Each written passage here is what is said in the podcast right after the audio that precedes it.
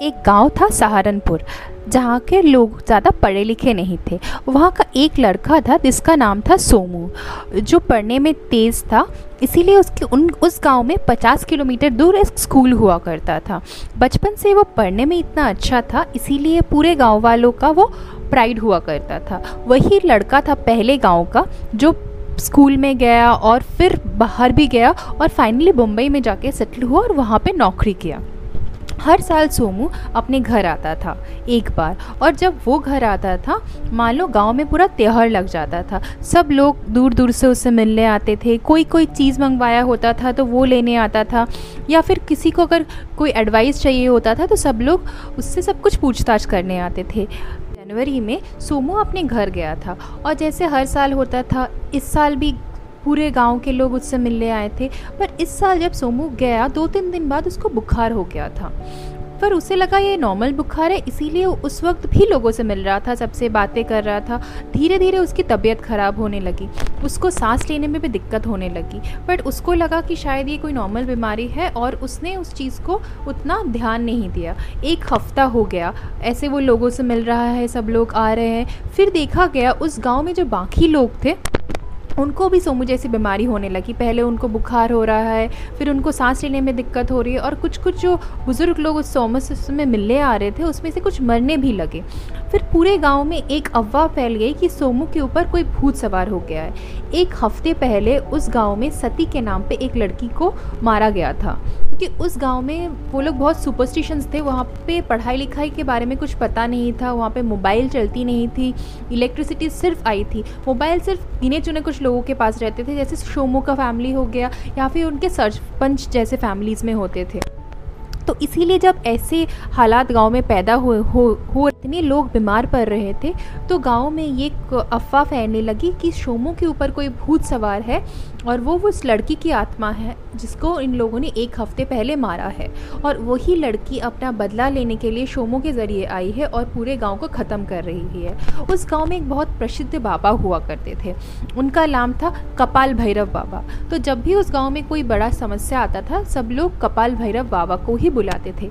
तो इस बार भी इस समस्या के लिए कपाल भैरव बाबा का बुलाया। बाबा आने के बाद ही देखकर बोले कि जो गाँव वाले सोच रहे हैं वो बिल्कुल सही है। वो एक तांत्रिक थे। उनको भी वो पढ़े लिखे भी नहीं थे। तो ये कोई बीमारी हो सकती है? इसके बारे में उनको कोई पता नहीं, कुछ पता नहीं था। उन्होंने बोला सो सोमो को इससे, इस बीमारी से छुटकारा दिलाने का या फिर उस आत्मा से छुटकारा दिलाने का एक ही उपाय है। शोमो को एक हफ़्ते के लिए किसी कमरे में बंद करके रखना पड़ेगा। उसे बिना खाए पिए रखना पड़ेगा। फिर उनको एक बहुत बड़ा पूजा अर्चना करना पड़ेगा। फिर जाके पूरे गाँव में शांति होगी। और इधर शोमो की तबीयत और ख़राब होने लगी। उसका बुखार भी कम नहीं हो रहा था और उसको सांस लेने में भी दिक्कत हो रही थी। और सबको लगता था ये उस आत्मा का साया है। बट शोमो को पता था ये कोई आत्मा का साया नहीं, ये शायद उसे कोई बीमारी हुई है जिसके लिए उसको डॉक्टर और हॉस्पिटल्स की ज़रूरत है। शोमो ने चुपके से अपने दोस्त को फ़ोन किया और जब अपने दोस्त से उसने बात की, तब उसके दोस्त ने बोला, उसको कुछ दवाइयों की ज़रूरत है और शायद हॉस्पिटल की ज़रूरत है। पर वो एक कमरे में बंद था। तो उसके लिए इस सिचुएशन से बाहर निकालना बहुत मुश्किल था। शोमो की एक छोटी सी बहन थी सुमित्रा। सुमित्रा अपने भाई की वजह से थोड़ा सा प्रोग्रेसिव थी और शोमो उसको हर साल किताब ला के देता था तो उसको बाहर की दुनिया के बारे में थोड़ा बहुत ज्ञान था। तो इसीलिए शोमो ने उसकी मदद से इस सिचुएशन से भागने के बारे में सोचा। शोमो ने अपने दोस्तों को कांटेक्ट किया और उन लोगों ने गाँव के आखिर में आकर शोमो को ले जाने के बारे में सोचा। शोमो ने अपनी बहन के साथ प्लान बनाया कि रात को जब सब लोग सोएँगे, तब उसकी बहन उसको मदद करेगी गाँव से भागने में। ताकि वो फाइनली अपने आप को बचा सके। क्योंकि शोमो को ये समझ आने लगा था, अगर इस गाँव में वो ऐसे रहेगा तो उसकी ज़िंदगी खतरे में पड़ सकती है। और फाइनली जैसे उन लोगों ने सोचा, एक रात को जब सब लोग सो गए थे, उस वक्त शोमो की बहन छुपके से आके उसको बाहर जाने का रास्ता कर देती है। अपने कमज़ोर सा शरीर में भागते हुए शोमो किसी भी, किसी तरीके से गाँव के आखिर तक पहुँचता है और वहाँ के वहाँ से उनके दोस्त उसको लेकर शहर चले जाते हैं। मुंबई में जाते ही उसको हॉस्पिटल में एडमिट किया जाता है। फिर वहाँ पे उसको एडमिट करने के बाद पता चलता है उसको एक बीमारी है जिसका नाम है कोरोना। अभी शहर में बहुत ज़्यादा फैल रहा है, वो हो गया है। इसमें लोगों को बुखार होता है, सांस लेने में तकलीफ़ होती है और बहुत सारी चीज़ें होती है। शोमो को कुछ दिन हॉस्पिटल में रखा गया, फिर अच्छी दवाइयों के साथ और ट्रीटमेंट के साथ उसको छोड़ दिया गया। शोमो, जब हॉस्पिटल में भर्ती था तो वहाँ पे उसका मौका मिला था उसको एक आदमी से मिलने का, जिसका नाम था अधिराज। अधिराज से बात करते हुए उसको पता चला, ये अधिराज उसके बचपन का दोस्त है और वो लोग पड़ोसी गाँव के में ही रहने वाले हैं। शोमो ने जब पूरी हालत अधिराज को बताई, तब अधिराज को भी बहुत बुरा लगा। ये सोचकर कि जिस गाँव पे वो रहता था, उसकी बचपन की यादें जुड़ी है, उस गाँव की हालत आज भी इतनी ख़राब है। और जब वहाँ पे पता चला उनको, अपनी बहन से शोमो को, कि वहाँ पे इतने लोग अब मर रहे हैं और सब लोगों को लगता है सिर्फ़ सुपरस्टिशन से ही वो लोग बच सकते हैं और बाबा के पास जा रहे हैं, कोई दवाई नहीं ले रहे हैं। तो इन लोगों ने सोचा कि उनको अपने गाँव को बचाने के लिए कुछ करना चाहिए। शोमो का एक बहुत अच्छा दोस्त था, जिसका नाम था सुजीत। वो भी ये सोशल सर्विस में बहुत बिलोंग करता था।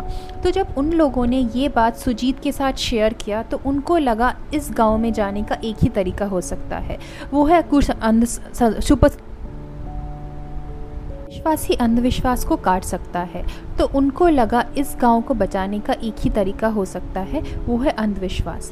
सुजीत बहुत अच्छा मैजिशियन था, शोमो को गाँव के बारे में सब कुछ पता था, और अधिराज एक बहुत अच्छा डॉक्टर था। तो तीनों मिलकर इन सारे गाँव को बचाने के लिए कुछ तो कर सकते थे। उन्होंने अपनी बहन की मदद ली, और बाबा रामदेव करके एक बाबा को उन्होंने प्रतिष्ठा किया।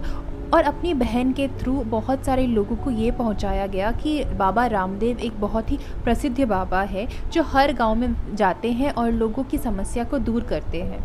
ये साल में एक बार आते हैं हिमालय से और एक एक साल में एक एक गाँव में जाते हैं। इस साल वो इस गाँव में आने का फ़ैसला कर चुके हैं।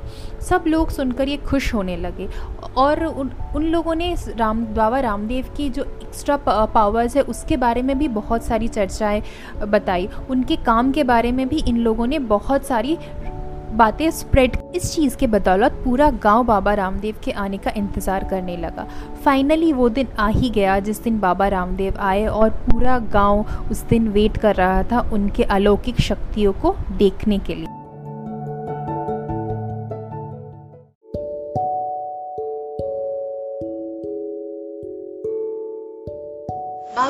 जिस दिन आए, गाँव में उस मेला लग गया। सब लोग दूर दूर से उनसे मिलने के लिए आए और उनकी अलौकिक शक्तियों के बारे में जो सुना गया था, वो देखने के लिए आए। एक आदमी आया जिसको बहुत बुखार था और सांस लेने में भी तकलीफ़ हो रही थी। बाबा रामदेव ने उनको दवाई दी, कुछ झाड़ फूक किया और कुछ कुछ बच्चों पे उन्होंने मैजिक करने की भी कोशिश की सुजीत की मदद से। फाइनली सारे लोग कन्विंस होने लगे कि एक्चुअली उनके पास बहुत सारी अद्भुत शक्तियाँ हैं। पाँच दिन, दस दिन में लोग बीमार से ठीक होने लगे और धीरे धीरे पूरे गाँव में उनके चर्चे बढ़ने लगे। सबको लगने लगा, बाबा रामदेव के पास कुछ अलौकिक शक्तियाँ हैं जिसकी वजह से गाँव के लोग ठीक हो रहे थे। फिर एक दिन अचानक सरपंच, उस गाँव के सरपंच को बीमारी हो गई और वो चक्कर खा के गिर गया। सारे बाबाओं को बुलाया गया, सारे ओझाए आए, सब लोगों ने उसकी ट्रीटमेंट करने की कोशिश की बट किसी भी तरह सरपंच को होश नहीं आ रहा था। फाइनली बाबा रामदेव को बुलाया गया और बाबा रामदेव आकर ही समझ गए कि उनको एक्चुअली माइनर हार्ट अटैक आया है। इसकी वजह से वो बेहोश हो गए हैं। और उन्होंने अपनी वही कमाल शुरू की। जड़ीबूटियों के सहारे उन्होंने कुछ दवाई मिलाकर सरपंच को खिला दिया। और उसकी बदौलत उसको, उनको होश आ गया। होश आने के बाद कुछ दिन वो अंडर ऑब्जर्वेशन में रहे। बाबा रामदेव हर रोज आते थे और उनको दवाइयाँ देते थे और उसके साथ साथ गाँव वालों को विश्वास रखने के लिए झाड़पोक भी करते थे और कुछ मैजिक्स भी करते थे। सरपंच एक हफ़्ते में ठीक हो गए। खुद ठीक होने के बाद उनको लगा बाबा रामदेव के बारे में अब सारे गाँव वालों को बताना चाहिए। उनके गाँव में जो ये मुसीबत आई है, उससे बचाने के लिए बाबा रामदेव ही असली इंसान है जो पूरे गाँव को इस मुश्किल से निकाल सकते हैं। ये जो भूत प्रेत का साया उनके गाँव में आया है और सब लोग मर रहे हैं, इनसे बचाने के लिए बाबा रामदेव ही एक इंसान है। तो उन्होंने जाकर बाबा रामदेव के पास गिर गिराया। पहले उन लोगों ने बहुत नाटक किया कि वो लोग कुछ नहीं कर सकते। फिर बाबा रामदेव ने अपनी एक छोटी सी टीम जो थी मुंबई में उनको बुलाया और उनके सहारे उन्होंने ट्रीटमेंट करना शुरू किया और उन्होंने गाँव वालों को ये विश्वास दिलाया कि जो लोग बीमार होंगे, उनको झारपों के लिए उनके उस सेंटर में आके रहना पड़ेगा। फिर जाके वो सब ठीक हो पाएँगे। धीरे धीरे गाँव में कंडीशन बेटर हो रहा था और लोगों की मौत की संख्या कम हो रही थी। क्योंकि रामदेव अपने मेडिसिन के सहारे और मॉडर्न टीम के सहारे उनका इलाज कर रही थी। गाँव वालों भी खुश हो रहे थे। कहावत है ना कि अच्छी समय ज़्यादा दिन तक नहीं रहता। इस गाँव के लिए भी वैसे ही हुआ। सरपंच का सबसे बड़ा बेटा शौनक, जो मुंबई में ही रहता था। और बहुत पढ़ा लिखा था और गाँव वाले उसको भी बहुत मानते थे। वो इस गाँव में आकर पहुँचा। वो शोमो या बाकी लोगों की तरह गाँव के भलाई के लिए नहीं सोचता था, वो अपने लिए सोचता था। सबको पता था कि वो शहर में बहुत बड़े पोस्ट पे काम करता था बट एक्चुअली में वो कहीं पे कोई काम नहीं करता था। उसका लाइफस्टाइल बहुत एक्सपेंसिव था, वो लोगों से उधार लेता था और जुए खेलना और दारू पीना उसका नेचर था। अपनी इस आदत की वजह से बहुत सारे माफियाओं से बहुत पैसे लेकर रखा था। उसको लगा था कि ये जो बीमारी उसके गाँव में पहुँची है, इसकी वजह से सारे गाँव वाले अगर मर जाएँगे तो वो इस गाँव के जगह को बेचकर अपना सारा पैसा चुका सकता है और वो बहुत बड़ा आदमी बन सकता है। पर जब उसको पता चला कि गाँव में कोई बाबा आया है, जिसके पास इतनी शक्तियाँ हैं और जो पूरे गाँव वालों को ठीक कर रहा है तो उसको लगा कुछ गलत हो रहा है। और फाइनली उसने पूरा बैकग्राउंड चेक करवाया शोनक ने सारी डिटेल्स चेक करवाए और उसको अधिराज और उसके पूरे टीम के बारे में पता चल गया। और वो पहुंचकर अपने पापा को सब कुछ बता देता है कि ये लोग एक्चुअली में डॉक्टर्स हैं और ये लोग इस भेष में आए हैं गाँव वालों की चिकित्सा करने। वो उन सबका ब्रेन वॉश करता है कहकर कि ये लोग पूरा सिविलाइजेशन यहाँ पर लेकर आएँगे और शोनक का एक्चुअली अपनी जो मकसद थी, वही मकसद उसने सुजीत के नाम पे चला दिया और अधिराज के नाम पे चला दिया। उन्होंने कहा कि शोमू पूरे गाँव को बेचना चाहता है और इस तरह से वो गाँव वालों का विश्वास जीत रहा है। सरपंच का बेटा था, इसलिए सब लोगों ने शोमू की बात पर यकीन ना करके उन्होंने सरपंच के बेटे पे यकीन किया और इन लोगों को गाँव से निकाल दिया गया। और जैसे ही इन लोगों को गाँव से निकाल दिया गया, कुछ हफ्तों में फिर से वही सेम कंडीशन होने लगा और गाँव वाले फिर से मरने लगे। अपमान होने के बाद भी अधिराज हार मानने वालों में से नहीं था। इसीलिए वो लोग गाँव के बाहर वेट करने लगे, अगर किसी को उनकी ज़रूरत पड़ी तो वो उनकी मदद करेंगे। ऐसा ही हुआ। उस गाँव में एक छोटा सा बच्चा था जिसका नाम था श्याम, जो स्कूल में पढ़ता था, जिसको ट्रीटमेंट के बारे में और दवाइयों के बारे में नॉलेज था। एक दिन उसके पापा बहुत बीमार पड़े और उसको सांस लेने में भी बहुत तकलीफ़ हो रही थी और उनका बुखार नहीं होता रहा था। फिर फाइनली उसको लगा कि गाँव वाले उनको गाँव से निकाल दे या कुछ भी करे। उसको आपके पापा को बचाने की ज़रूरत है, क्योंकि बिना ट्रीटमेंट के उसके पापा मर जाएँगे। इसीलिए वो भागते हुए गाँव के बाहर आया और अधिराज से मदद राज ने तुरंत ही उसकी मदद करने के लिए राज़ी हो गया और अपनी टीम के साथ उसके पापा को गाँव के बाहर लाया। और फाइनली वो कुछ दिन के ट्रीटमेंट के बाद ठीक हो गए। जब शाम के पापा ठीक हुए तो गाँव वालों ने उसको घर से निकाल दिया उनके उस गाँव से और बोला कि उन्होंने उनको सपोर्ट किया है जो इस गाँव को बर्बाद करना चाहता है। इसीलिए उसको गाँव से बेदखल कर दिया गया और उनका हुक्का पानी बंद कर दिया। और उसके परिवार अधिराज के साथ और उन डॉक्टर्स कंपेनियन के साथ आकर रहने लगे। बट एक बदलाव देखा गया, जब शाम के पापा ठीक हो गए तो बाकी गाँव वालों का भी विश्वास अधिराज के ऊपर धीरे धीरे होने लगा। और सब लोग अपनी जान बचाने के लिए शाम के दिखाए हुए रास्ते पे आने लगे और अधिराज के साथ ट्रीटमेंट लेने शुरू किए।